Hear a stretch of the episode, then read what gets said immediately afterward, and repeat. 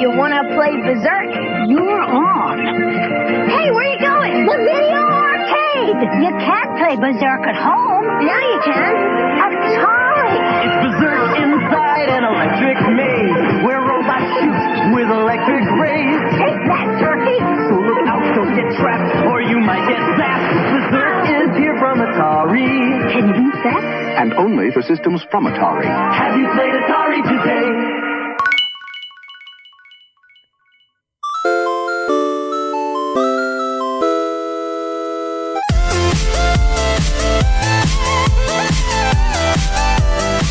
Everybody, welcome back to the retro show called Play Retro. I'm your host, Scott Johnson, and I have never felt more alerted to intruders than I am today.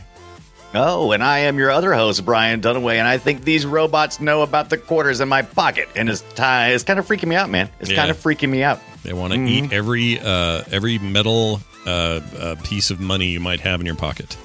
Yeah, it's a You know token- I love that. Yeah. I love that commercial, by the way, at the top of the show, the Atari commercial. I love Grandma. She like hops up like uh, like the grandpa from uh, Willy Wonka when he found out he was getting to go to the chocolate factory. He's like, "Let's go to the arcade." Oh hell yeah! Let's go. Not only that, she was uh, she just couldn't believe you could just play this at home on your Atari. She was shocked by it. right. So her and, Shocking. her and Junior Oh, Grandma. having a little bit of a grandson grandma day, you know, playing Berzerk, which is the most insane thing I've ever heard. Although back in the day, in that in the other room, okay, I'll I'll start the story by saying this. In the other room, I have a cocktail sit down, totally busted, doesn't work version of Moon Cresta.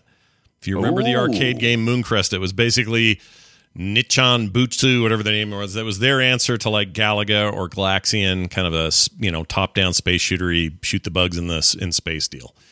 And um, had you know two player would flip screens, you'd be on one side or the other, all that. And uh, it's okay, it's fine, it's fine as a game. It's not the greatest thing in the world, but it's all right. And you, it has this like docking sequence that's kind of fun and stuff that made it a little bit different. Anyway, my grandmother would Oh. sit and play that for hours and hours and hours. And she was in her, I don't know, 70s, 80s when she was playing yeah. that. And she'd love that freaking thing. And so maybe it's not so crazy that old grandma might want to, you know, pop in the old Berzerk cartridge and let Right. it rip, you know? I, I thought grandmas liked to play like the, the gambling games. I always Mm-hmm. thought grandmas were gamblers. But really, the probably the truth is most uh, most arcade games before uh, electronic arcade games were probably a lot of them were either pinball or one of those uh, gambling type games, right? Yeah, yeah, oh yeah. That's like Wasn't uh, that the it's all they have in Japan now. They got nothing but those uh, pachinko machines. Yeah, there's a lot of pachinko machines there. Like I, I've never been able to get into that. Maybe we'll have to talk about that one day on Play Retro and and and deal with uh, the addiction that is. Yeah, I do that. Hey, did I ever? Uh, did Did you know that? Uh, um, uh, I forgot what I was going to say. Now I forgot. Oh, I know what I was going to say. Uh, the the version. Well, okay, this may be obvious, but we're going to talk about Berzerk today because obviously we played the commercial or whatever, and we're going to get to all that in a second. Um, but I did want to throw out a couple of things early on in the show that may or may not be interesting to some people. I know one guy in the chat could care less, but the rest of you are going to probably really be into this. Um, all right, so I went on a bit of a controller hunt. Um, what I'm trying to do is narrow down for my kind of general setup for capturing old games, doing emulation, all, all this sort of stuff. I want to try to get a few more authentic experiences kind of happening across that experience. And Right. so, um, a lot of you are out there familiar with the brand 8BitDo. They they make nothing but controllers. Uh, they specialize in super retro stuff that connects uh, to various devices. I have an older one over here somewhere that works with the uh, Super NES Classic, and it uses a little dongle to wirelessly connect to that thing. But it's basically just a you know, it looks like a this one, although this has a wire. It, it. it, looks like this one. So yeah, it looks just like it. Yeah. That is what I use for my model that I drew. Uh, Oh this is yeah! If you haven't seen Scott's artwork, by the way, if you're listening to Play Retro and you don't know anything else that we do, Scott Johnson is a cartoonist artist, and he has a, a, a brilliant uh, piece of artwork recently that he did uh, of of repairing or uh, maybe cleaning up a controller. giant It's- a it's giant. SNES controller out in the middle of the of the grass. Who knows why it's there? But Right. I got in a mood the other night and threw that together. But anyway, uh, the point is uh, none of that's the point. What is the point? The point is I decided to grab a couple of these, and here's what I did. Uh, first one because I've been really getting into the, like Genesis back catalog stuff. And Right. uh, that was my kind of console du jour at the time. Anyway, I loved my Genesis. I was a huge fan. Bought all that Sega stuff, all the way up to the 32X. I had a CDX. I had all that crap. And um, anyway, I used to really, really like their six button controller. So I got one of these little six button Sega controller. Wait, let, me see that. What what does that look like? Does it look like? What is that? I I don't know. Is it the same as yours? Does it look like M30? this? I don't know. Let's see what you got. Oh, you got the same one as I do. Hold on. Brian's got the same one. So uh, Yeah, Uh, these are wireless, USB C charged. Uh, they can also work wired if you want to use them that way. And uh, been great so far. And it's it's just a more authentic experience for everything from Genesis to uh, Saturn. Um, what was the other one that kind of? Oh, 3DO Right. also had it had three buttons, but Right. you know, same kind of layout. So ABC sort of thing. Mo- almost all the games I've I've I love my six button controller because when you do need six buttons, it's very important to have them. But uh, most of the, the Genesis games I play are this the three button. Oh, it yeah? just seems like that was where I lived for some reason. I don't know. Why. I don't. I don't think that's that unusual. It's a little bit like PlayStation One. They had their initial controller. Their their wasn't even called the DualShock yet. Um, it was just their Right. controller, and the controller was fine and worked with games. Um, but then Nintendo comes out with the N64 controller with this crazy analog stick, and Sony goes, "Oh, we could do that," and they do the DualShock One, which had the two thumbsticks added. Now that sounds Right. great and all, but very very few games actually supported it. And why is that? Because if you don't have something that packed in with the damn thing, you're going to have less make, people making games for it. It's like anything. Think of uh, Xbox. Uh, what was the what was the freaking voice movement thing? I forgot already. What was that The called? Kinect, The Kinect. and it was a, and I love the Kinect. You can poop on it if you, you can just poop on it if you want to. I will love poop on it. I'll poop on it and You then can wipe with it. it. Yeah, I don't like it. And you know Uh, what? And then Bill Gates will see it because he was watching you the whole time. He was time. watching the entire time, and he sees your naked outline. He doesn't see the detail, but he knows that you look like naked.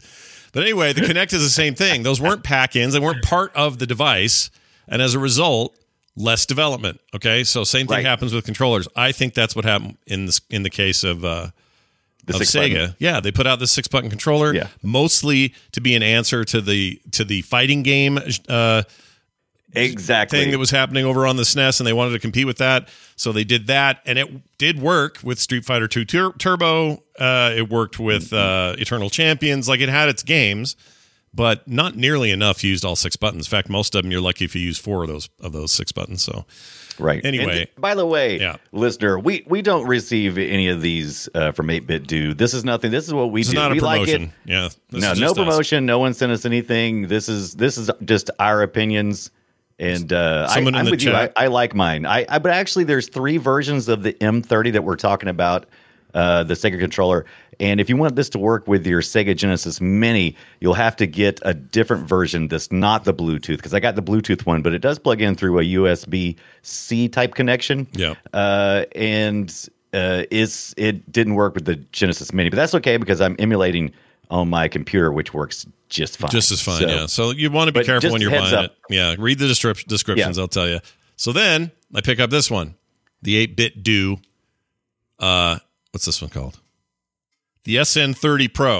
All right. That was that was that one's the that one's their big one. I think that's the that's the big seller, right? That's Yeah. the one they usually. This is the one they Yeah. push the most. Now, this That's one the hit. basically has the layout and feel of a Super NES controller uh, in terms of D button, select, start, and your action buttons are all in that same layout. It has shoulder buttons, but it also has, uh, you know, bumper and trigger, uh, which, you know, your SNES did not have. And of course, it has two analog sticks on there, and they both click in. So this thing is usable kind of across the board. If you want to use this on a PC, you could and play brand new modern controller based games if you wanted or or whatever. But I got it mainly for the Nintendo stuff, and I always always always really like it when a game will let me use that analog stick for something. Um, I played a little bit of uh, Robotron today that way, so we'll talk about that in a little way. Oh, so yeah, Robotron, a dual stick shooter. Mm-hmm. Uh, uh, yeah, that's that one's that that one I had the most trouble this past week uh, trying to get set up with my controls. yeah, Robotron's a pain in the butt. Ro- Robotron wants you to fail. Um, and, Yeah, and- and- Robotron. all the games we talk about today are are specifically they want you to fail, and it, it's good reason why. Yeah. and you'll hear why very You'll- shortly. Yeah, when you we hear why and why it. why that makes more money for everybody who is involved with the product.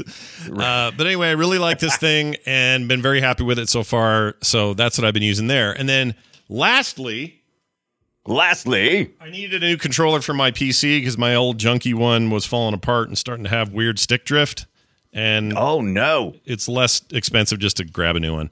So I did. I picked up another 8BitDo. Look at this one. Whoops. Sorry. Oh Chad. wow, wow! You have been they they should be uh they should be giving you some Now they should man. sponsor us. Yeah, no kidding.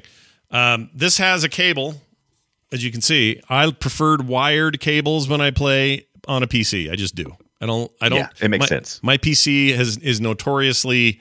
Uh, I should. I shouldn't say that about every PC. Uh, everything's going to be different, but some PCs just don't have the best Bluetooth connectivity. Yeah, Blue, Um, Bluetooth sucks. If if you get a dongle, that's usually the best way to or better way to go. And then of course wired. Yeah, Just wired how is fast your, you got to react. Yeah, and so in this one, in this case, I went wired.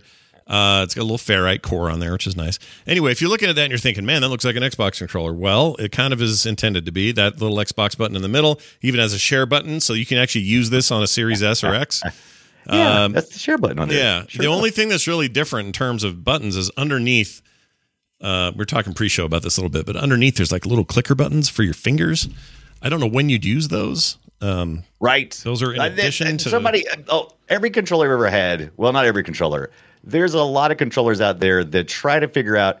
Well, what can we do with those other fingers that the players aren't using? And they, there's always some paddles underneath Mm-hmm. things. It seems like. Yeah, but these work great. Uh, very happy with all Right. three. So if you're, you know, thinking, man, I, which ones is he talking about? I will put up in the show notes the names of each, But- so you can go track them down if you want to look I, at them. I, I gotta say, I just gotta say, I don't like controllers with too many buttons. I like enough buttons to perform most of the actions. That was one of the problems I think I had with the Steam controller. It was too configurable. It was just too many things that you could possibly do with it. And I felt like I, every time I played anything with it, I felt like a one man band. You know what I mean? Like Yeah. I felt like I was banging the drums with my knees, you know, and and. And doing the harmonica with the harmonica neck thing is just I mm, too my, much. My big not a- complaint. my big complaint. not a robot. controller is they didn't put two sticks on it. That's stupid. Stupid.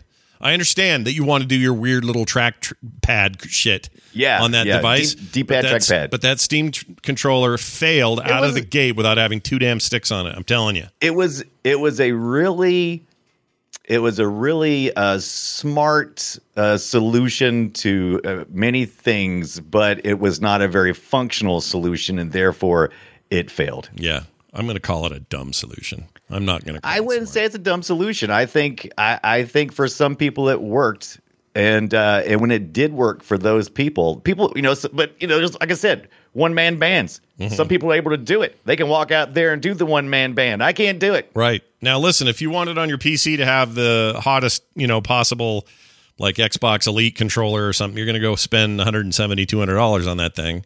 This is like Right. under 30 bucks. So, I'm also doing this on a bit of a budget. It's. Cheap.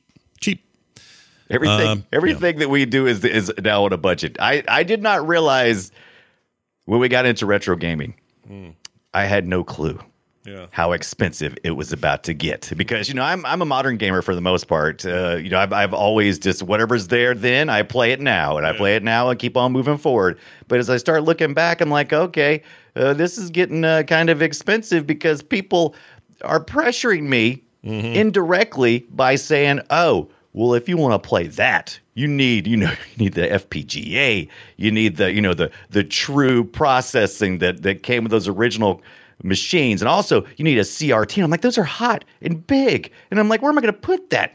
And just the money, this this it's also, like nobody robots. makes CRTs anymore. So, you're going to have to find a CRT that somehow Actually- exists. Who's making Right. I Someone think there, there actually is some company making CRTs. I can't remember. I came I stumbled across it and immediately said, "Run, Brian, flee." Flee from this place because you know it's not going to be cheap because they're not mass producing them, so you know it's not going to be good. Yeah, even if they're making small ones. Uh, I'm just trying to see if there's Right. anything. And that's where I'm wanting to go, by the way. MIC, this is our overarching story. So Scott's working on this arcade machine, Yeah. and I'm working towards two things. I want a small personal size CRT, preferably as a Sony, and I want it to uh, 13 inches.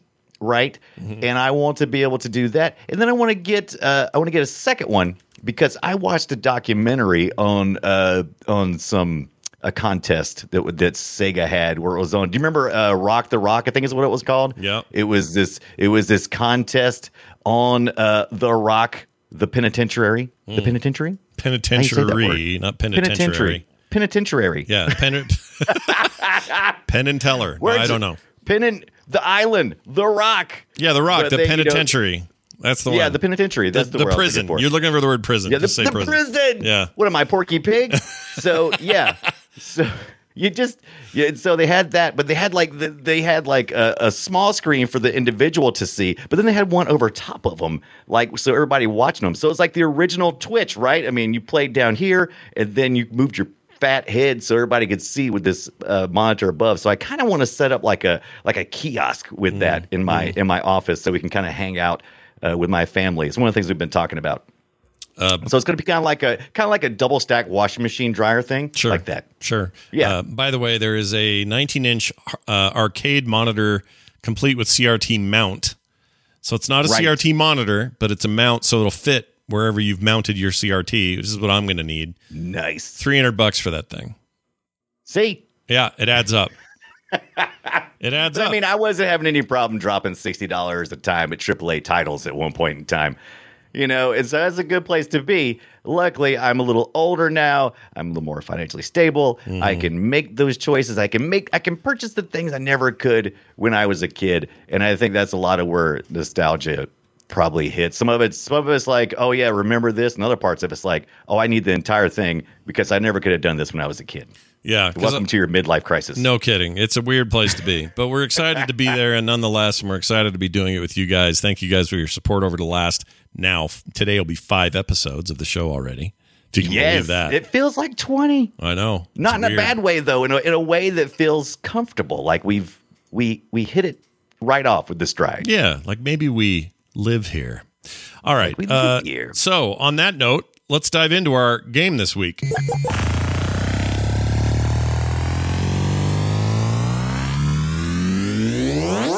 Shall we play a game? Yeah, I think we should. The game is Berzerk.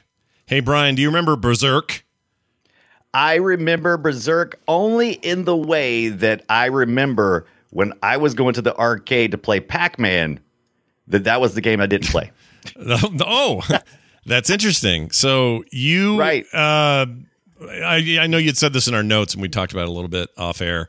But this game isn't any. This is not a game that like Brian sunk quarters into as a kid. Not a huge memory for this, right?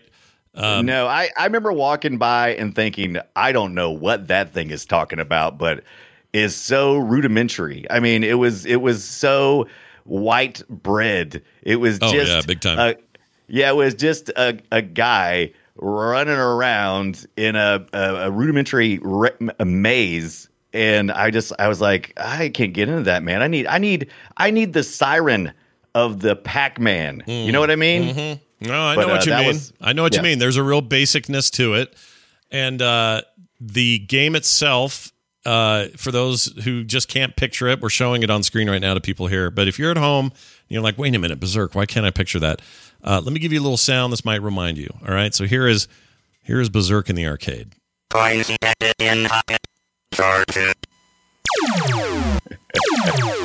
Destroy it. Intruder alert, intruder alert. Shoot the intruder. Got the humanoid. Got the intruder. Shoot the humanoid. All right, they just, they just want to kill you. They just Wait, want to kill I, the am I watching an episode of Battlestar Galactica from the 70s?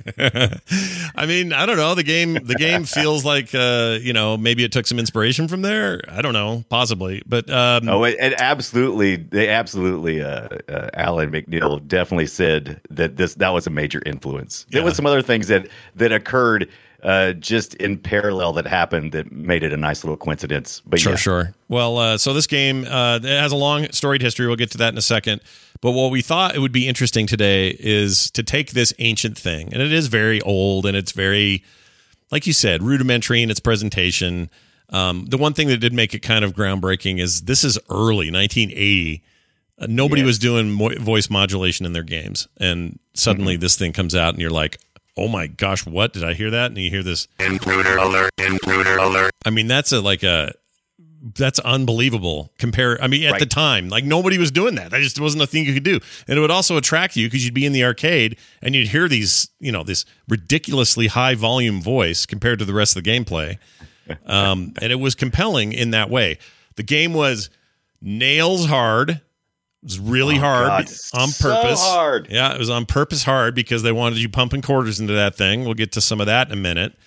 Um, there were a bunch of versions of the thing made. I, I, for example, played the Genesis version a little bit this week just for fun, just to compare them. Wait, th- it was one on the Genesis. I Yep. You want to hear that how part. different it sounds? Check this out. Listen to this. Yeah.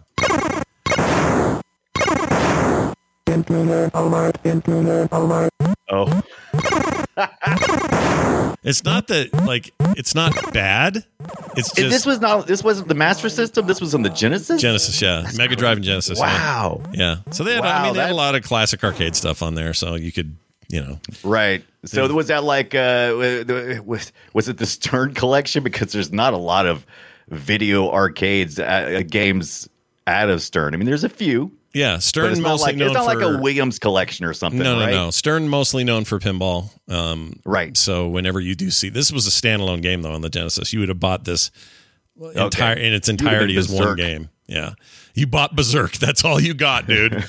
um, and it's and it's an okay port. It's not too bad. Um, I did some port comparisons uh, today or this week. One of them was uh, Joust, uh, comparing the arcade to the NES version of Joust, and Yeah. um, the Joust version, the version of the NES Joust game is actually not bad.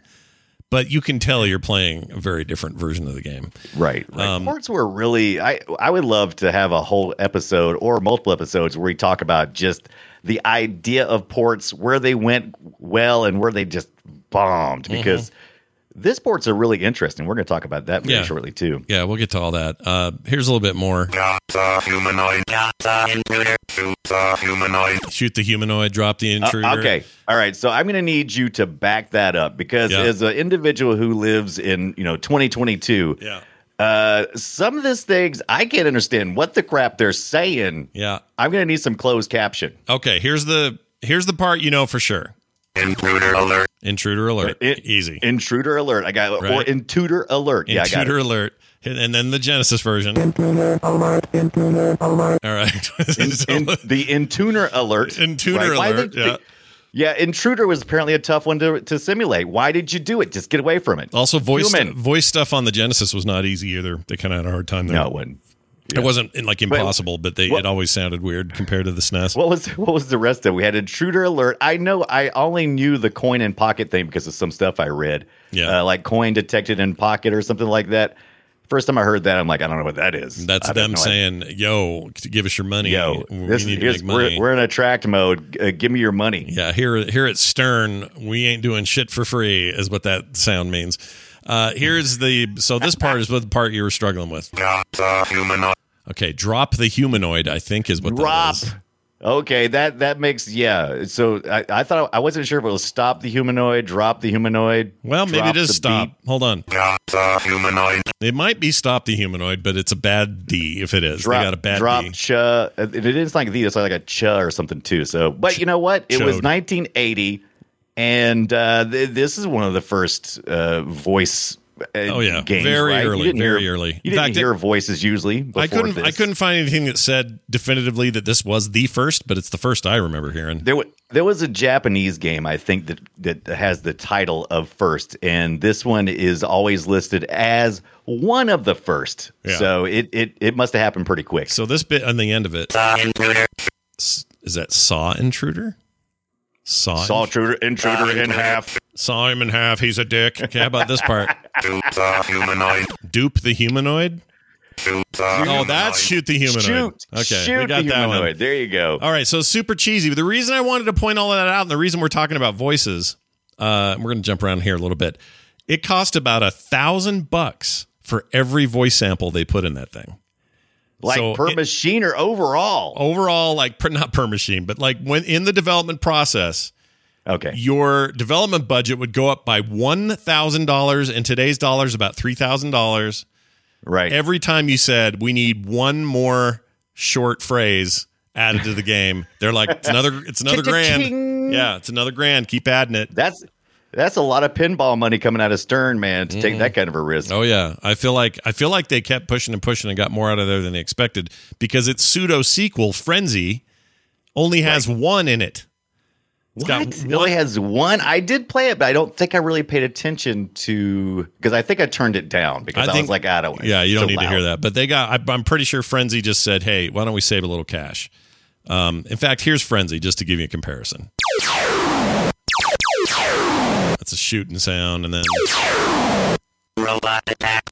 robot attack, and that's it. All you're ever going to hear is the occasional use of robot attack. Robot Attack. That kind of almost sounded joust like, but that was a Williams jam. Yeah, it was a So I guess they probably use some. I'm sure they share some sound processors together too. I'm sure you just bought them, right? Yeah, back then you just had whatever Radio Shack had on the wall. No, I don't know. I don't know where they got that stuff, but Uh, yeah, I think, or I think when they're selling a little bit, but yeah, yeah, it's, it's it was from that time period, right? That makes Yeah. sense. Well, it's uh, so to give you the basics, everybody, we're talking about a game that is essentially a multi-directional shooter maze game. You're presented with a maze. I'm pretty sure the maze changes every time and is ne- never exactly the same, but I couldn't I verify what- this. Right. I think what I read is is uh, he Alan created a like I'm first name basis with Alan. He's Yeah. passed away by the way. Alan McNeil. He uh, the the designer. He created a 256 by 256 grid of rooms, and I think out of that is like 10, 24 were unique. Uh, and so there you will you'll see up to like uh, over a thousand unique rooms, but it's sprout spread out over a 256 by 256 grid, which is huge. And there's no way you'll ever even see even like three screens No, yeah. because this game is so freaking brutal. Yeah, because it's so hard and, and you're going to spend so many quarters, you're you're never going to see the whole thing. You're absolutely right. Yeah. So the effect is, oh, it's just like a procedurally generated game, but it's not really. You just had a lot of choice for the computer to choose from, uh, and it is by I think every measure, and certainly by my measuring, the grandfather of dual stick shooters. Put a guy in a room. Now forget about dual stick because that didn't exist yet, but. Yeah, yeah, But- but, but- it, it has the spirit of it, even if you didn't control it yet. And later on, some of the games were that were inspired by this were dual sticks. Yeah, and we'll talk about those. Like, Yeah. you know, I don't know if anyone remembers. I think we'll do a whole show about it sometime. But what was the game show one? Um, Oh, uh, Smash TV. Smash TV, dude. Oh, Fantastic. From the same guys who brought you uh, that Robotron 2084. Robotron. Yep, I remember that. They also did that uh, alien thing that was sort of like aliens, but it didn't have the name because they couldn't get the license. Uh, something. Kind of like Alien Game. Alien Come Hominid? kind of like Alien Game. Is it Alien Hominid? Am I thinking of the right thing? oh, Alien Hominid. That's interesting. I'm Eh, not sure about that. I don't frickin' remember. But anyway, this thing is uh, just a very early progenitor of this idea of like, all right, you're in the middle of a bunch of stuff. You need to kill them, and you have multi-directional shooting. And there's a Right. billion games based on this mechanic now. This is obviously rudimentary. It was early. Uh, it's not the greatest thing in the world in terms of implementation. Two sticks would be better. Um, you have to stop to shoot.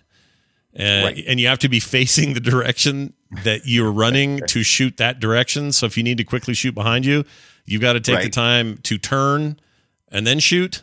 So it's difficult just in that way. Um, And you got you Yeah. got eight directions, and you can't touch the freaking electrified walls. Oh, yeah, the walls will You you. got, like you said, it's like it, it is definitely the uh, the the beginnings of the dual stick shooter, where you're surrounded by the enemy. Yeah. You know, you you start out and you're surrounded, and it requires that you have the ability to quickly swivel around and shoot everybody. yeah, think of uh, Geometry Wars is a good example of a modern example. That game is you know That's total cool. mayhem and you're dying a lot. You know, a lot of the that DNA comes from a game like Berzerk. Now, uh, the hardness of it is is a multi. There's a multitude of hard things happening. Number one, Right. the walls will kill you, so don't bump into the walls. Number two, it's really Right. hard to shoot, so you got to be smart about how you're shooting. Number three, there aren't patterns to memorize, so you can't do that. What they do is just populate the area with worse enemies, and they all fire at you, and it just gets harder.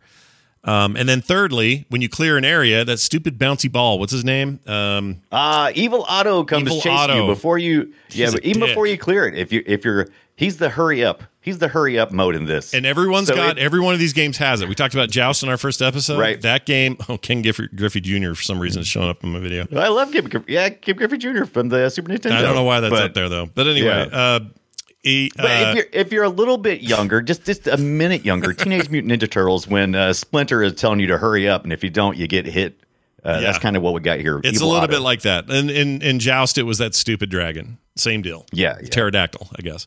Terra, Patera, Patera, Patera. The Paterda Derda, uh, he would come out and get you. And a lot of games employed this. Well, why? Because they don't want you sitting around, you know, thinking about how you're going to game this system and then, you know, pay put less quarters in there. So this is, you know, this is before technologies like rubber banding would happen and things like NBA Jam and other games. This was designed to be so hard and fun that you just have to do one more try. I know I can do better. One more try, you know? Yeah, challenging, right? And that's one of the things I've read. Oh my god, I read so many interviews. For I've I've spent more time learning about Berzerk than I ever played. Mm-hmm. But uh, I've read so many interviews with uh, with with Alan Mc, Alan McNeil. I want to call him. Ally I McBeal. want to call him Alan McBeal, but it's not right. Yeah, it's that is Alan definitely not right. McNeil. And uh, he's like, uh, he, he passed away, I think, in 2019, but he did so many interviews over the years about the development of this game and the other things that he did.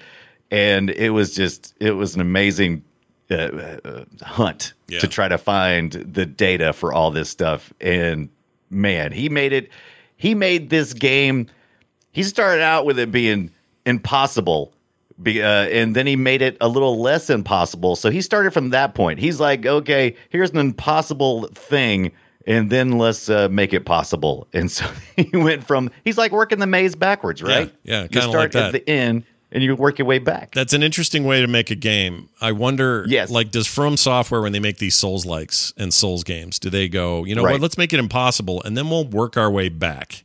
Then we'll work our way back Yeah. what what yeah but luckily they're not trying to take quarters from us. they're just trying to i don't know what they're trying to do steal our souls is that Just what they're us- trying to do Make us feel Yeah. bad. I don't know. make us a- feel bad about ourselves when I play those games, I just feel bad. So who knows what the deal is? But I'm looking at the Atari 2600 version of the game. I actually kind of like the look of it better. It's a little chunkier.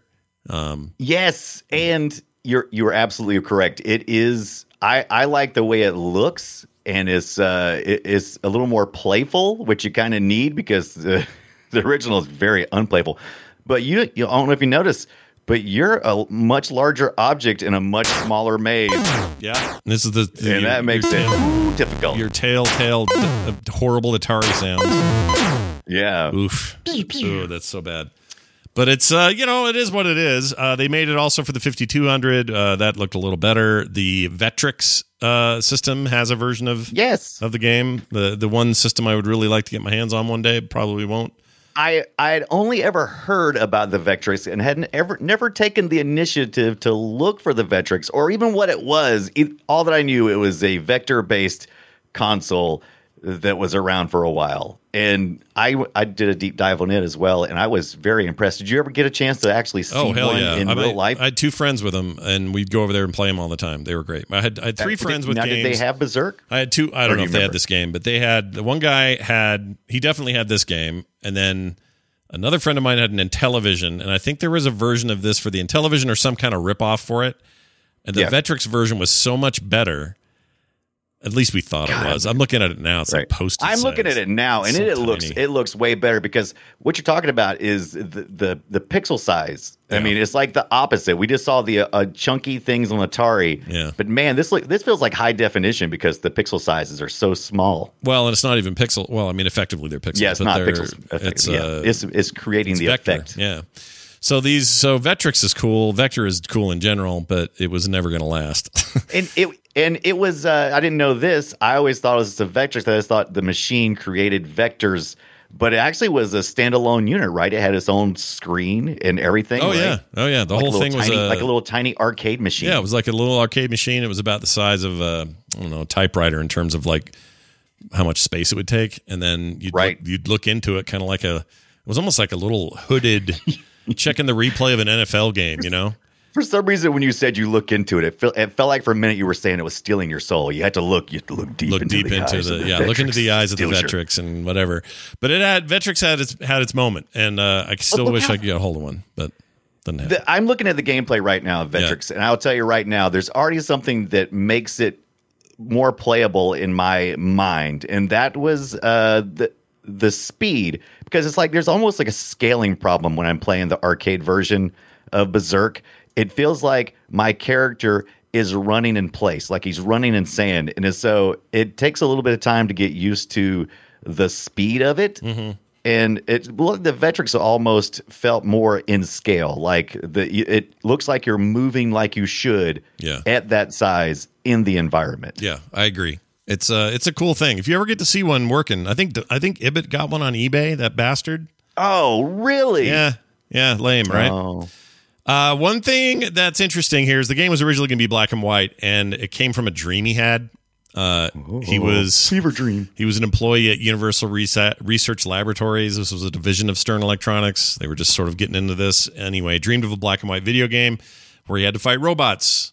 So he wrote it in basic. Bam, that's what happened. But they abandoned the black and white uh, motif because the color game Defender uh, was released. Defender ruined everything. It came out earlier that year and was really popular. So Stern was like, we got to have, you know, color. So at first they did that whole thing Space Invaders used to do, which was lay colored tape uh, on a screen, and it would, you know, green, red, blue, whatever, se- semi-translucent tape on top of your CRT, and you'd go all the way down to the bottom that way. So when your Space Invaders would drop down a level and move this way, they went from green down to red, and the effect was, oh, it's changing colors, ooh, but really it was black and white.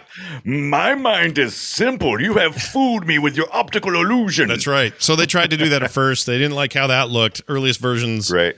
uh, ended up ship or the ones they shipped after that were all CRT color displays, and it was effectively a color game after that. But I'm I'm curious uh, now. Uh, you say uh, Ibit. We're gonna have to have Ibit with the with the Vectrex stuff. He's going to show us. Um, now the Vectrex also, when I was reading, had some really cool. I saw some uh, video and it had some really cool overlays, like you were just talking about. It's just like one acetate sheet you stick in the. Yep. It doesn't touch the screen. It doesn't like. It looks like it fits in like a little, almost like a little tray like a area sleeve, kind it depends on which one. Uh, we had so when I was growing up, my dad had a Space Invaders cabinet.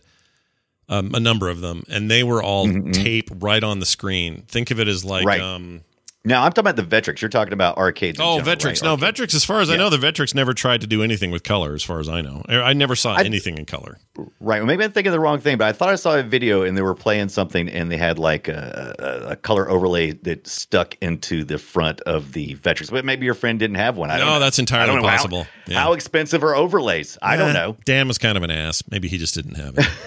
Maybe he had them and he just left them in the box. Yeah. And he, he he and I don't get along that well now. It's Oh, no. Yeah, he doesn't have his Vectrex anymore. Else maybe I'd. I'd, I'd oh well, no I'd- wonder you don't get along anymore. That was that was all that was holding that friendship together. Yep, yep. That's basically it. Uh, let's see. Uh, by the way, that main antagonist you mentioned, Evil Otto, is actually named Yes. after a guy named Dave Otto, who was a security guard at the designer uh, Alan McNeil's former job job over at Dave, Dave Nutting Associates. Yes, Ugh. the nuttings. I don't like that. Uh, he was notorious for chewing out people while keeping a big smile on his face. Hence the reason Evil Otto always has a smile on his face while he's chasing the player. So that's a fun Great. little side note. I love it. Here's I'll the tell you deal. about Alec. Yeah. Let me tell you something about Alec McNeil. Yeah. Alan McNeil. From I- McBeal. yeah. Mhm. from Ally McBeal. From- Let me tell you about what I've seen of him. For somebody who created the most uh, white bread generic shooter game from Berzerk, eh, he was just he was just one of us, man. Almost every interview, he goes back and talks about the BS of of working. You know, having having to answer to the boss, and the boss is always a moron. He didn't say those in those black and white terms, but you could tell he didn't put up with no crap. He would he would he would try to be a team player up until a point, and then he'd be like, "I hate this place," and he would just take he he from from what I saw, most of his job in the industry was it always ended with. Take this job and shove it. I'm out. Yeah, yeah, I'm didn't- out. He didn't like it. He wasn't. He but wasn't that's okay. That this means he's a man without compromise, right? Yeah. No, I mean, I mean that basically is what that is. I think. Yeah. Uh, he does. He goes into some detail about. um Very human.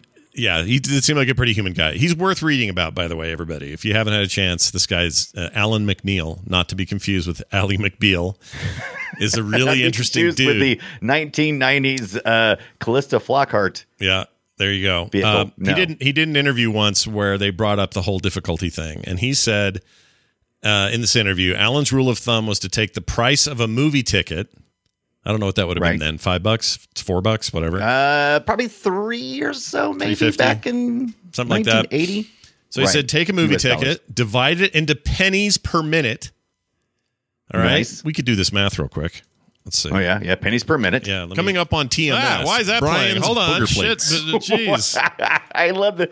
That's how you. Your calculator's like a Pushed is a- like an early berzerk model. I pushed.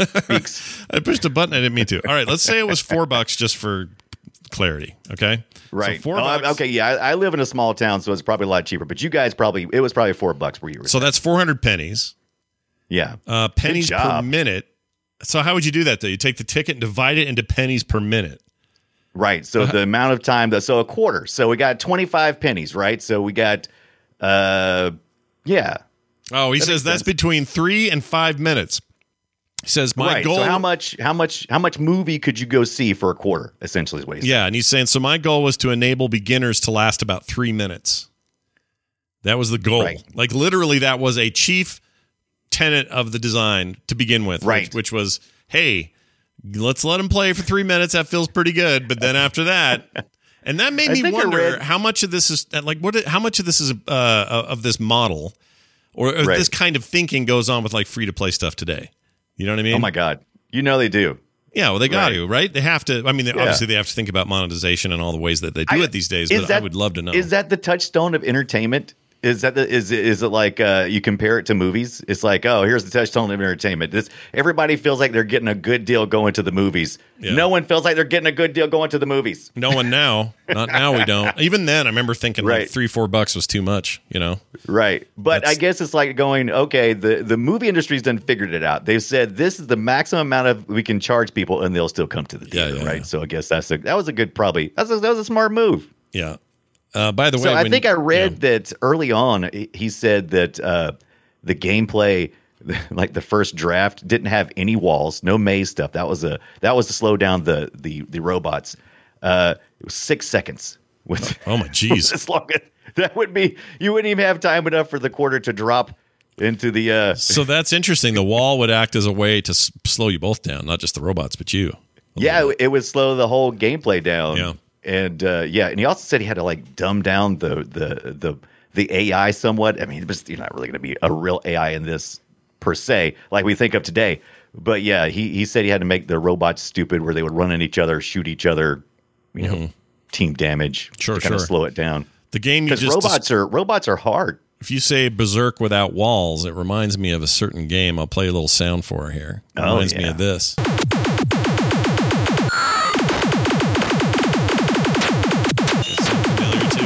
That sound like something you played recently? Now that game would, yeah, that game is is blowing up the audio, right? It Yeah. doesn't need no voices. Oh no, hell no, it does not. Uh, Yeah. That's Robotron, by the way, and uh, that game is a direct sort of lineage to what we're talking about here.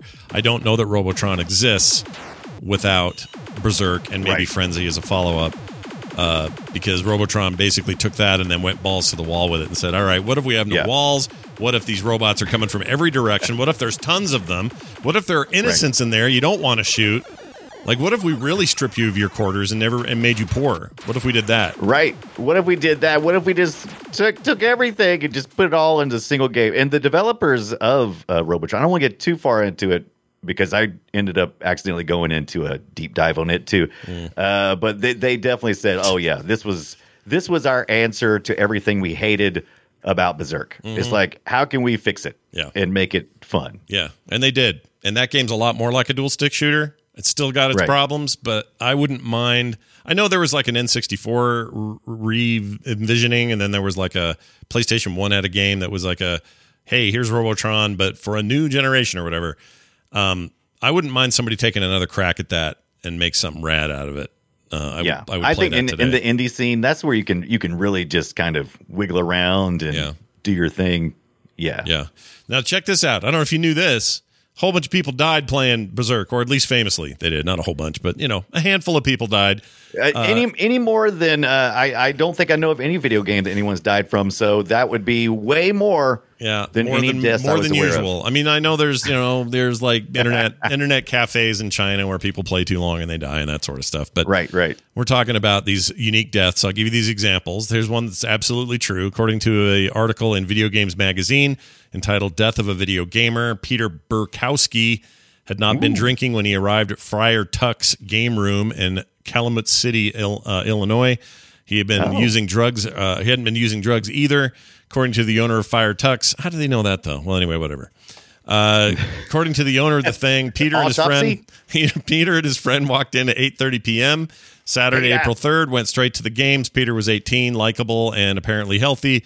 Uh, an A student, he had plans to become a doctor one day. Peter was also good with the games. In 15 minutes of play, he wrote his initials at least twice in the top 10 on the Berzerk screen. And then, tired of that game, he turned, took about four steps, dropped his quarter into a second machine, and collapsed. By 9 p.m., No. Peter was dead. The cause, heart attack at age 18. No, Yeah. Peter, no, Peter. Yeah, look what look what this I- game hath wrought. I I actually read.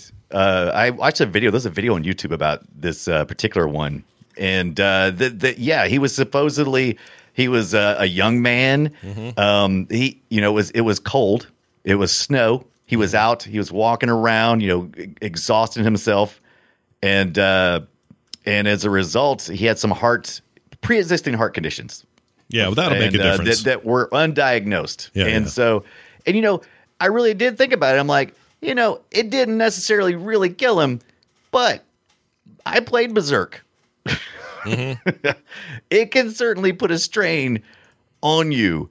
Uh, em- emotionally, you know, and, and chemically, because your adrenaline is pumping, you're trying to get those high scores. And yeah, I mean, I don't think it, you know, certainly he was, you know, about to fall over, but Berzerk hastened that, if you ask me. Oh yeah, no, I'm gonna say uh, whether you can't say the video game killed him, but you can definitely Right. say that that was there the day he died. That's one way of looking at it. Now I found the article of when he died, uh, the actual Yes. post in the newspaper. It's one of my favorite headlines. Heart is blamed in death of video game patron 18. Nice. Now what that It tells me, heart. that tells me the pan, the the band Heart. Uh, uh, Barracuda band is in charge Right. of killing people. That's so good job, that's Heart. that's big arcade uh, shifting the blame away as quickly as possible. They had uh, they had all the papers in their back pocket. Yeah, you can't never trust Big Cade. Big Cade. Big Cade will get you. Yo. Uh, so, all right, I'm going to read you these other ones. These are all great. Also true. On an unusually warm Monday night on March 20th, 1988, Edward Clark Jr., age 17, of Lansing, Illinois, another Illinois native, uh, found himself Young. at Friar Tuck's game room once again in the same city. Friar Tuck's game room. Yeah. Uh, this is 88, so this is what, six years after the death of Burkowski. Uh, Right, Seeing and the game the Berzerk had a crash, couple right? of quarters up on the glass, no one around. He took one of the quarters, put it in the game, began to play. Someone immediately stepped uh, from behind the row of games, claiming ownership of the quarter, which was a lie, and wanting his money back, also a lie. Uh, all of this led to an argument that got both gamers tossed out and eventually led to the stabbing death of Edward Clark Jr. No, over a game of Berzerk. Yeah, not worth it. Not worth Yeah. it. Final Don't- story. Don't be stealing it. No, I verified that one too. Yeah, these uh, are all real. Several sources. Yeah, there's plenty of like you know apocryphal tales out there. These are real. Right. Here's your final Now we're one. about to hear a lie. This one's oh, this one's a lie. I oh, I hope this one was the true one. All right, so we're doing two truths and a lie today. That's the game we're playing. Uh, okay, this one is a lie. The coin operated version of Berzerk had the distinction of being associated with the first ever video game death. Jeff Dailey, 19 years old, suffered a heart attack in 81 shortly after playing the game and setting the high score of 16,660. Uh, you know, because you know Satan. Anyway, that was a story that went Six, around. Six six. Yeah, but that sounds to me as like somebody took the real death of this Peter Bukowski guy Right. and then made up another one, and some of the details Maybe are the same. Right. Maybe Yeah. some unscrupulous uh, magazine sensational, you know, the Globe. What which which ones words? Which ones were they? Which Uh, ones all the stupid mags, the terrible magazines my mom, my grandma used to read I don't- growing up in the in the uh, grocery. National, oh, uh, Like the National Enquirer. That's Enquirer, them. that's it sounds like a. National Enquirer. I was going to say It's National like, Geographic, but that ain't it. That's National- definitely not it. All right, so uh, let's talk about the follow up. Uh, it's I don't think it very good. I think it's a bad bad sequel. Uh, the follow up is it's not a true sequel, but Frenzy. it may as well be a sequel. It's called Frenzy. Uh, we played a little bit of it before. Uh, here's a reminder of what they say in that game. Robot attack. Yeah, Robot Attack. That's they should have called the game Robot Attack. Honestly, um, Right. It's not as good. It's okay, but I played a bunch today, and it's not. It's no Berzerk, and I think part of it is it's easier. If it's yeah, even fair to there's yeah, it's way easier because uh, in in in this one you can actually there's there's walls you can shoot through. The you, you got bullet bouncing. Uh, the the scale seems better. So when you're when you're running, it Mm-hmm. seems like you're running at a more natural pace for the size of the screen. Uh, just there's just a lot of things that seem, and you also can kill Otto. By Yeah, the way, you can kill Otto, and if you do, he'll get worse and harder. And then, yeah, yeah. if you kill him again, Oh my God, that's so scary though. When it, if, once you kill him a couple times, you better get out of that room. Yeah, By the get- way, when you go when you when you leave a room, Otto stops chasing you. If you didn't didn't know that, but Yeah, if you leave Otto's, he's it's just like Joust. You clear the level, and the the pterodactyl. Yeah, yeah. same idea. But they got these like robots. Uh, some of the walls re- uh, reflect your bullets, so they're like bouncing around in there. And some of the walls, like you said, are destructible, which again was pretty weird and new idea at the time. No one thinks of this game though very often. Like it doesn't have the cachet that that Berzerk did. It, I don't think it really hit too many. I was trying to find all the data and I kind of ran out of time. I, I'm not 100% sure on this. So this is off the cuff. Um, it looked like this was also written by Ally McNeil. Ally McNeil, yeah, Uh, yeah, Ally Mc, yeah, Alan McNeil. yeah. Uh, to- and it, it was it was just a uh, a kit that you would uh, convert your uh, Berzerk cabinets from. So you would uh, you would just you would replace the uh, the board. processor and the and the ROM. There's a new Yeah. main board. We used to do this with Gal- or Galaxian and Kamikaze 3, which is a weird boot bootleg game that we'll have to talk about. We got to talk about bootleg games at some point because that was a Yes. weird market back then. Very odd time. And if you And had you have such an inside information on that too, so I'm very interested. Yeah, in yeah, hearing we'll definitely do that. But um, that's how you do it. You'd swap out boards, sometimes just a chip or two, but usually the whole board had to go. it. this board's got to go. and some of the boards were just hacked versions of the of the previous board and sometimes that was oh i didn't realize that they could shoot themselves these robots are dumb Oh yeah, well the first ones did too. They could well they could shoot themselves. No, because they couldn't. oh you know why because they the could bounce shoot off each other. yeah the bounce off wasn't in Yeah. the first game so that's why Yeah. but this is just a lot this is a lot easier of a game it's fine it's okay it's not It's great. it's a half measure of where we're trying to get to, which I think you know Robotron kind of. Uh, we didn't really need it, but you know it, why not? Why not? I mean, you know, dude robotron rocked gosh dang it robotron was good. yeah. I I didn't play much of Robotron back in the day either. So uh, uh, when we deep dive into that one, I'm I'm gonna have to. Oh, I'm gonna have to really Yeah, I know. dive in. That's very, very good. Uh, so we talked about Frenzy, uh, 2600, 5200, and 7800 ports of the game. Vectrex ports, we talked about that. That Genesis version I played. Yeah, Which- that's something I didn't need to know. By the way, that that bit of data that that I, that you just dumped out, Yeah. that was uh, something that cost a lot of my life because I went uh, I went, went to deep. the Atari. What's that? You went deep. I noticed you went deep. I, I on went some deep. Of this. I went Yeah. deep. That that was just a really quick blur, but really, let me tell you, I went to uh, an Atari website where they're selling. They're they're making new art. They're making box art. They're having conventions. They're making new carts to go in the seventy eight hundreds and the Jaguars, and it's just like. Even 2600 is still highly. Uh, you- there's still a good bit of people uh, Oh yeah, they're deving for it. for it. Somebody And just like, made oh my some, God. some developer I follow who does like phone games just made an NES game, an actual cartridge built ready to plug into an NES.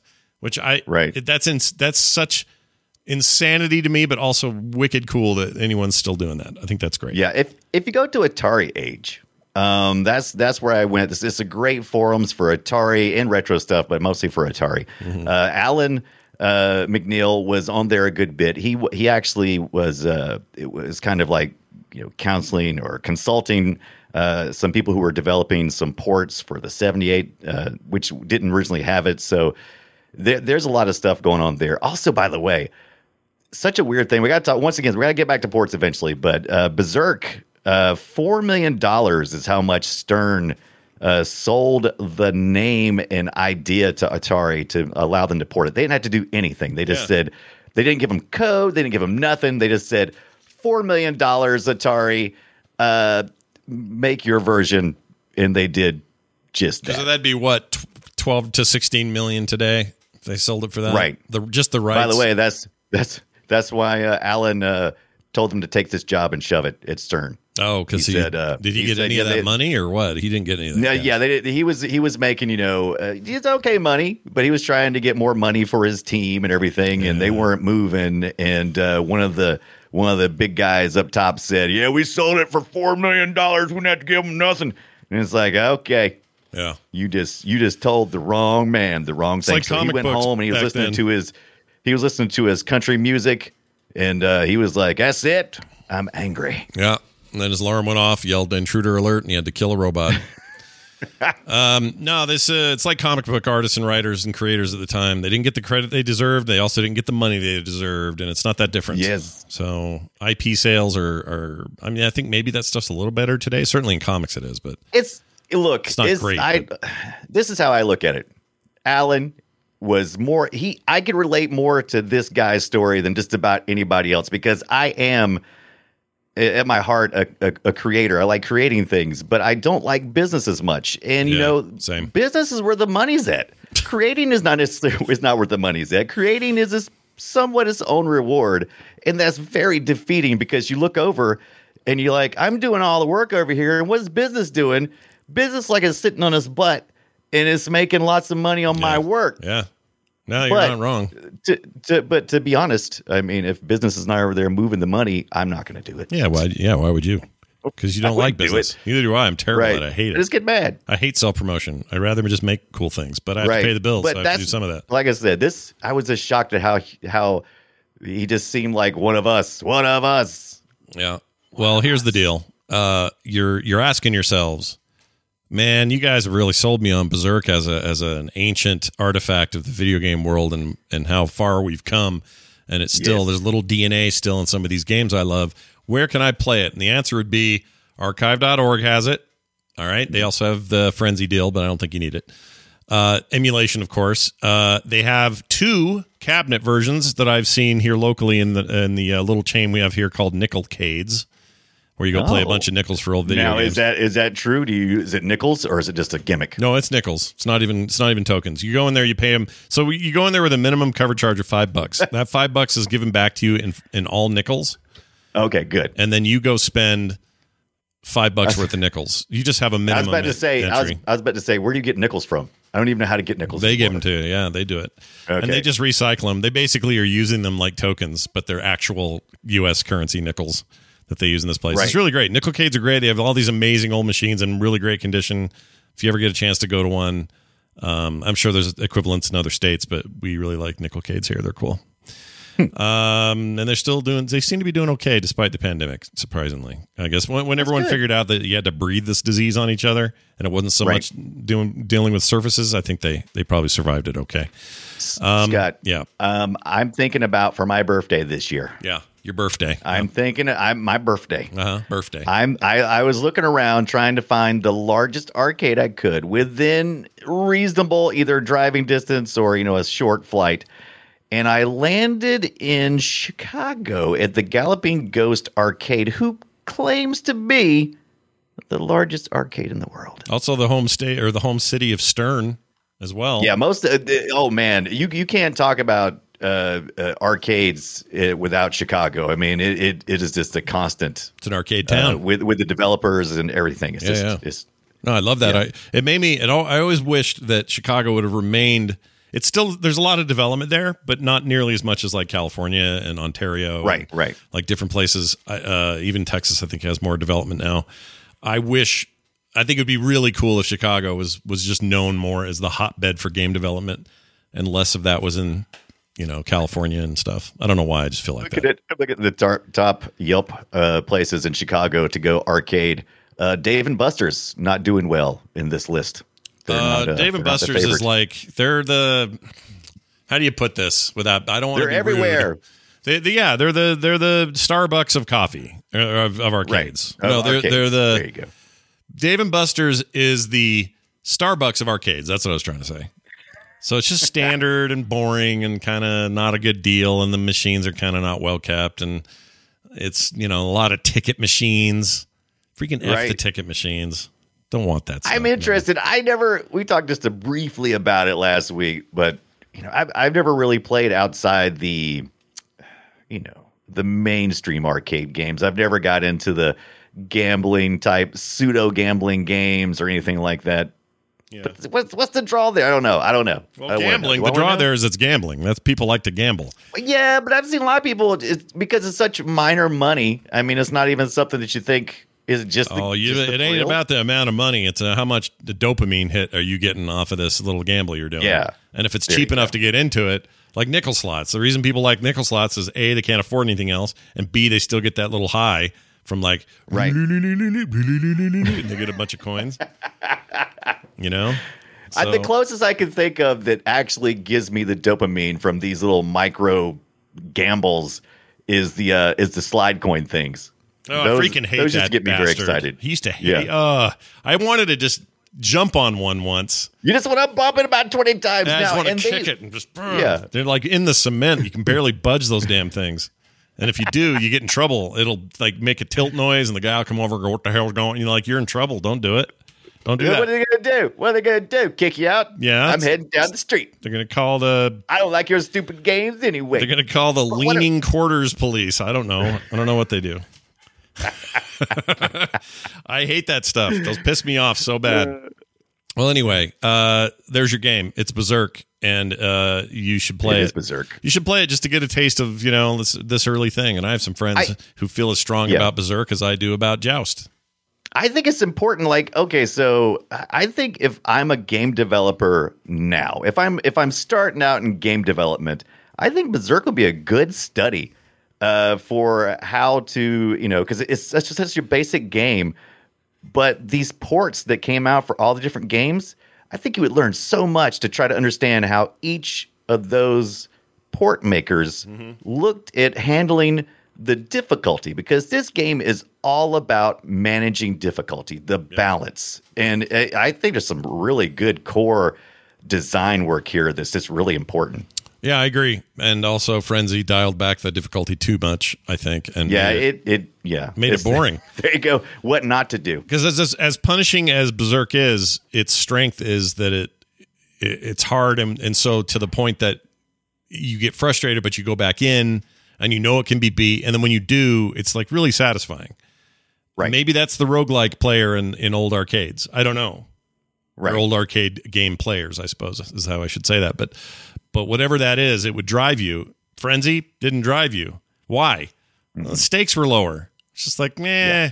I'm a little stick dude. Here comes that ball. He's not nearly as bad as in the first game. Pew pew. Oh, I heard him. Like it's just, I don't know. There's just something about that. the mere fact that it was like it's, it's like it's so difficult. It's like the mere fact that it takes you. I mean, you're lucky if you can get three, four uh, screens deep in uh, in in Berzerk. It, it- it's just an average player. There you go. Now I know there's I know there's you know there's people that the arcade managers love to hate. You know, it's like oh no, here comes the guy that's going to spend a quarter. It's going to be here for an hour. Yeah.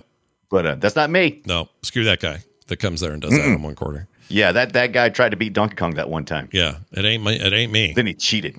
Although I could do that with Missile Command, Crazy Climber, right. Joust, and one other. What other game am I thinking? Oh, the original Super Mario Brothers, uh, the the one where you'd run and bump the, the crabs on the pipes and and clear the broom. Oh, Yeah, Not the yeah, that was yeah the original. Yeah, yeah, the original Mario Brothers. Wasn't Yeah. super yet. It was just Mario Brothers. That game, I I could play that on one quarter for. It's the. Mario Brothers, right? Before we got Super, I, I don't think it's that's the. right. It's just. I always get it confused. Isn't it just Mario Brothers? Hold on. It's definitely not just Mario Brothers. It might be Mario Brothers. I think it's just. I think it's Mario Brothers. just in there. Yeah, I keep putting just. Hold on. Here it is. Mario Brothers Arcade. Yeah, it's just Mario Brothers. Okay, all right. Just just so it's not. Yeah, it's just Mario. I'm just Brothers. saying, just as a as a modifier.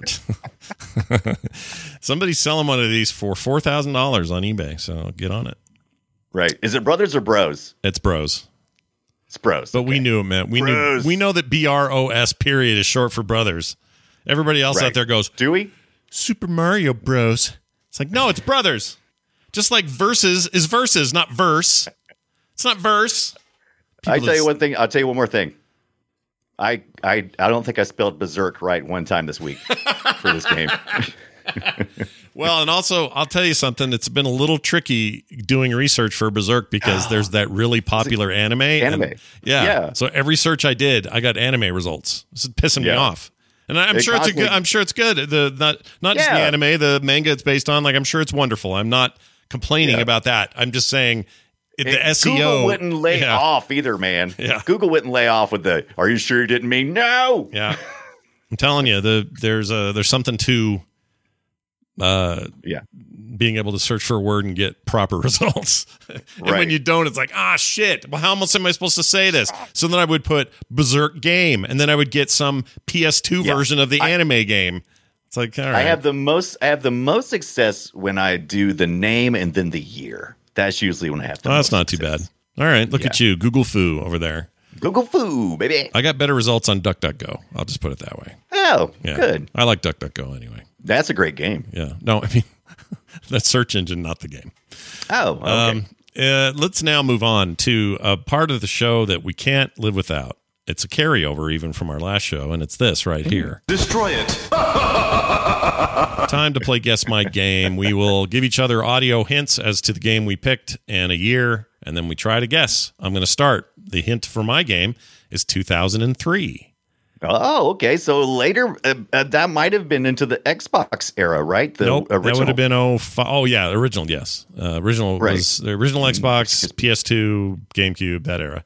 right, right. Um, but don't let that fool you. I don't want to give let you that any more trip me hints. Yeah, don't get tripped up here. Here you go. I'm going to play it.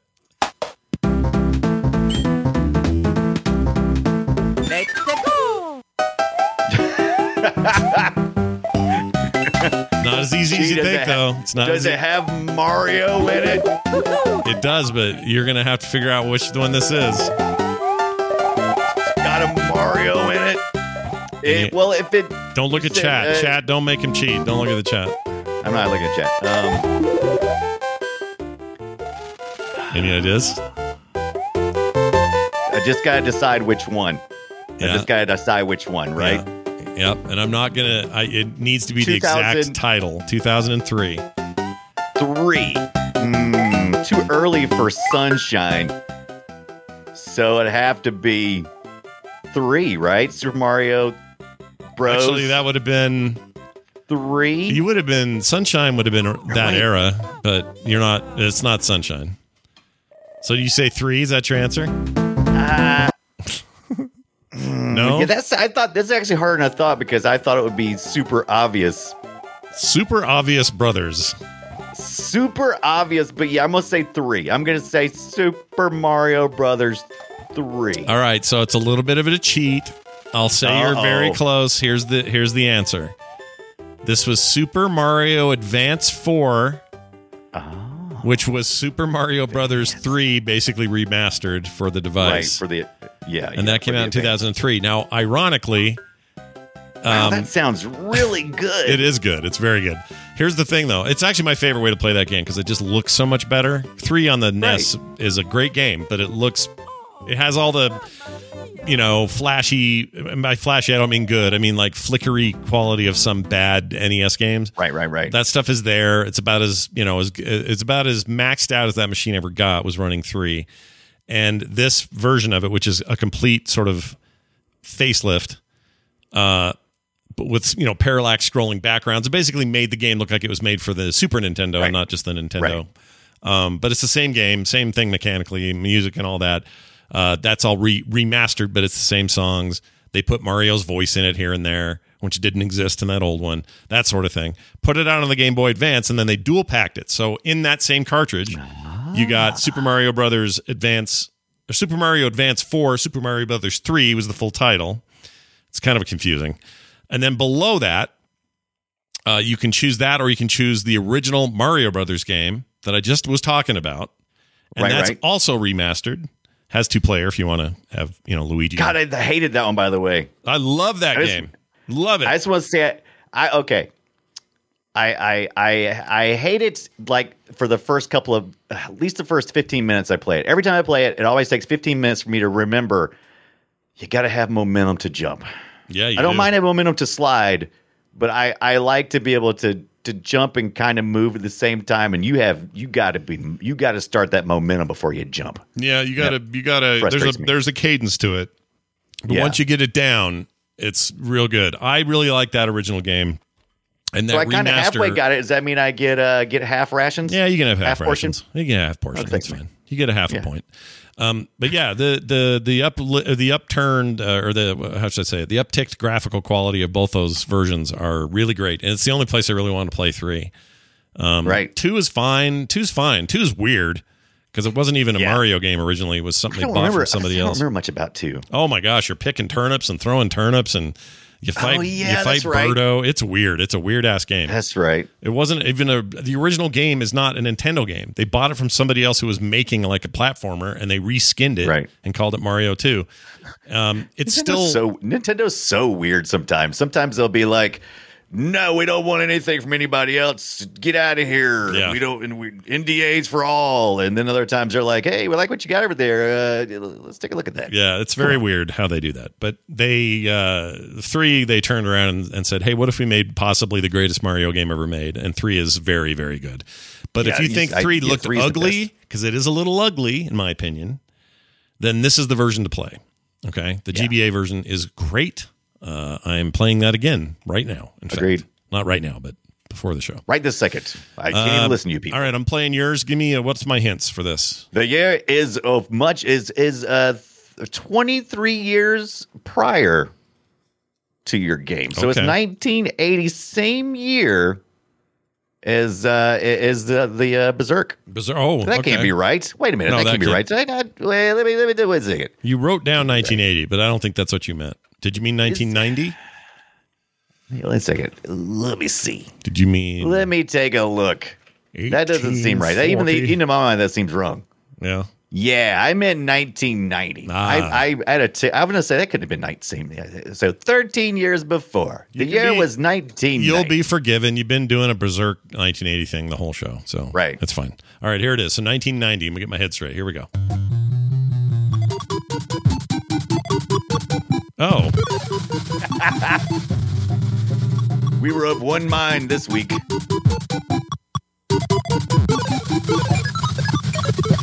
Hold on.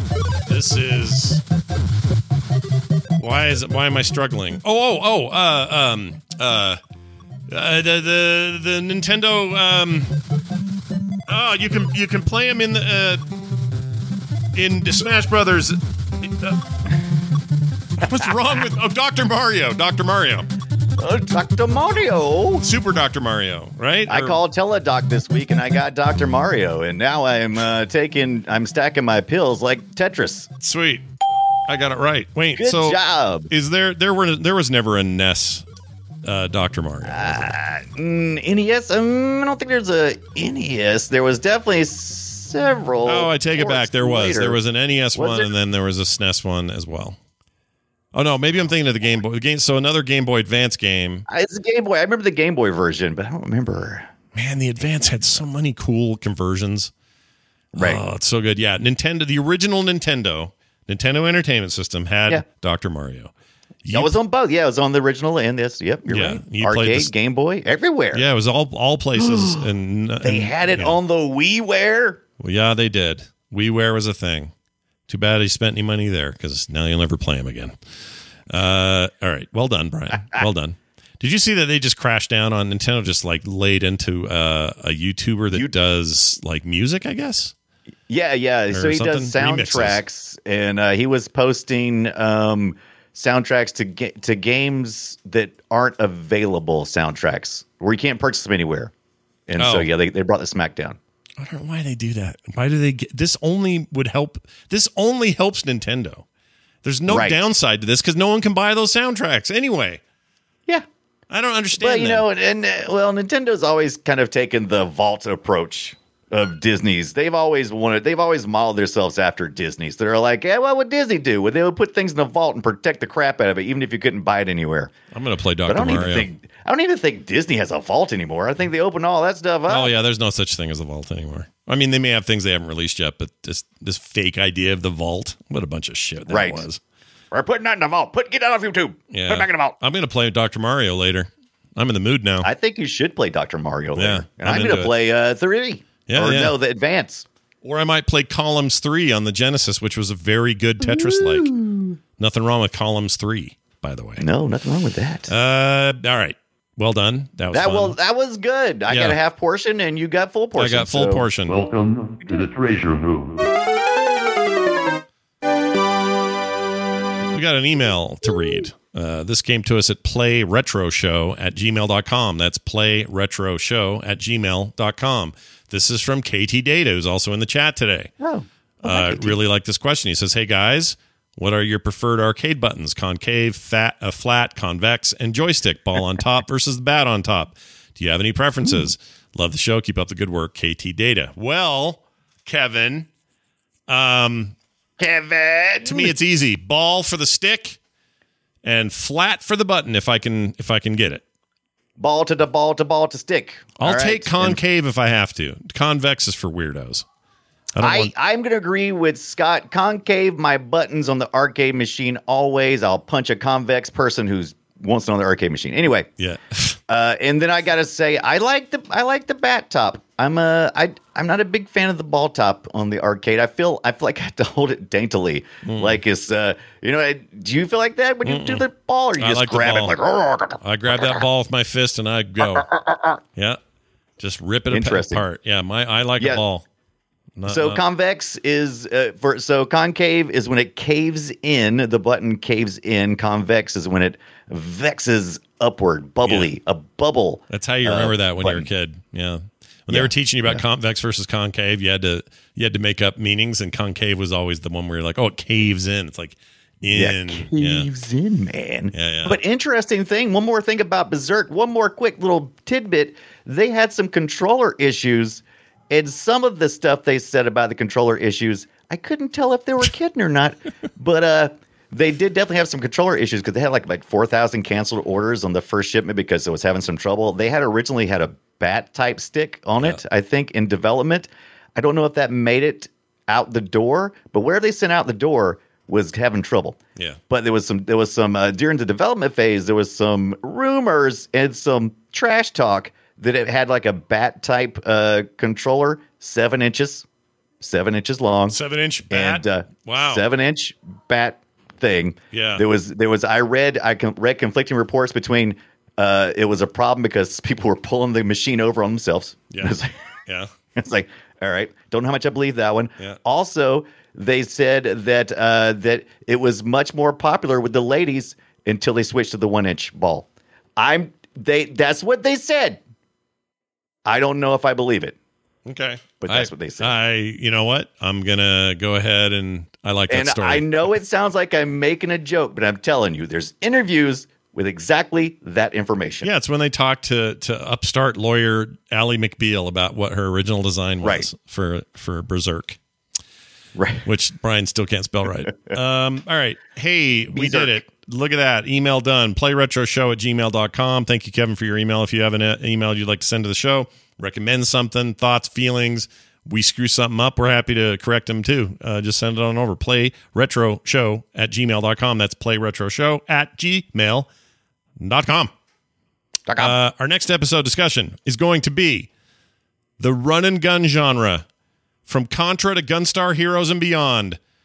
Think Metal Slug. I mentioned Contra. Yes. All of these games where you're running and gunning, side scrolling, running gunners, man. And what kind of impact they had. Right now, it's having a huge impact on me. I don't know if you knew this, but uh, it's widely considered in the retro community that the greatest version of Contra ever to be made on consoles is the Genesis version called Contra Hardcores. Or no, Oh. Contra Hardcore, but it's Corp like C O C O R P. Yeah, yeah. Yes. Uh, I played a bunch of that. It's hard as hell, and it's loud and explosive and rad. And I wish Konami was still making them, um, but they're not. Anyway, Contra. Uh, uh, uh, I mentioned earlier, Metal, uh, not Metal Gear. What am I trying to say? Metal Slug. Metal Slug. Um, I always do that. These amazing run and gun shooters that had me hooked when those things came out. We're going to talk about those and uh, how rad they are. And I think we could even, I don't know, you could probably include things like that. Uh, what's this, the ninja game that um, Sega made? Little star chucking guy. What was that called? Shinobi. Shinobi, Shinobi one, two, and three. Shinobi's basically that. I mean, I, I don't know. Like we're we are we Brian I and I were having Shinobi. uh, like offline discussion or, or before the show we were yeah. talking about like how often do we want to talk about a full genre versus a single game? And it's kind of hard to talk about one without talking about its impact and then other games that were Yeah. inspired by it or even sequels or whatever. So we're just playing it by ear. You know, we'll get done with our initial 10 episodes, and by then we'll probably know kind of where we lean. But um, But next week it's we run really gun, need baby. we really need feedback. So if if there's something that really tickles your fancy and it's like, oh, that really live that, then uh, tweet to us or uh, send a play retro show at gmail.com. Uh, Yeah. we can't promise we'll make a ch- format change, but we certainly like to hear what you have to say. Ooh, Satan Slurpee says uh, Broforce. Absolutely. Broforce is like Ooh, what came out in 2014 or 2015. So Yes. that game is 100% inspired by these old run and gun shooters. And that is one of my favorite indie games of all time. So we'll bring that up next week. Hell yeah. Mm-hmm. We played that. Me and you, me and Scott played that a while played at some point in multiplayer time. forever ago, yeah. Yeah. but we did. I wouldn't mind We playing did that it. again. That game's great. Oh my gosh. It was great. really good. I wish they would do a follow up or something because that that game was good. Give it Broforce like two, the the enforcing. give it like full uh you know minecraft level modding capability let people just make crazy maps. you can make maps but just really go nuts with it oh man like I think they should Maker. change it to a maze game. yeah ma- put a maze game with robots that say things we can't understand that'd be cool Right. Anyway, that'll be next week here on Play Retro. Now, in the meantime, uh, before we get out of here, I just want to mention that the entire enterprise here that we're trying to get together and make big and make rad this show, this new show, relatively new baby show that we got going here, is uh, all supported by you guys. So head on over to patreon.com slash play retro and toss us a buck or two. There's really great revenue or revenue. There's really great uh, rewards is the word I was looking for uh, for you if you do that. And uh, part of that is uh, bonus content every week. You get all kinds of cool stuff that we post there and nowhere but there. So go over there, check it out. Patreon.com slash play retro. And uh, don't forget play retro on Twitter as well. Brian, what do you got there? Oh, I forgot to mention this. Daniel sent those. Where, where's his letter? Yes, Daniel sent these. Uh, great, uh, uh, the great Daniel sent this, and I'm going to do some uh, video for of this uh, for Daniel and our patron supporters. I'm going to pull it out and check out this arcade classic mini of Rampage, one of my favorite games from the arcade. And so, looking forward to talking more about that soon. And uh, sent me some other stuff, some turtles, uh, tiny arcade stuff. A lot of fun. Yep, I he's can't a- wait to play with it. He's a huge nerd in uh, in retro, and he sent us a bunch of tiny cabinets. And uh, apparently, it's just a small smidgen of this giant collection he has. He has like every kind of Yeah, I've retro seen, thing. I've seen pictures. Yeah. We didn't we didn't even put a dent in that collection. So Daniel, huge thanks, man. It's really really nice of you to even think of us. Uh, we, we appreciate Yes. that a lot. So thank you for that. Uh, be like Daniel. Be super into retro, and uh, send us your Yeah. feedback, your thoughts, your feelings, your comments, your whatevers. All right, I think that's it. Uh, what else did Yeah. I not mention? If- Our website, frogpants.com slash play retro. Uh, go do that. Brian, anything else you want to add here? Absolutely. If you can't support us on Patreon, we understand you're working folks, uh, but you can tell a friend. So just uh, you know, if you get a chance, casual conversation. Hey, have you heard that new show called Play Retro? Check it out. Yeah. It's awesome. I like your sales voice. It's fun. It's fun That's to right. hear. I gotta sell some stuff. This Yeah. is business, Brian. It's Business Brian. Look out, guys. It's Business Brian. All right, that's going to do it for us. Thank you all for listening and being here. We'll be back next week with more. We'll see you then.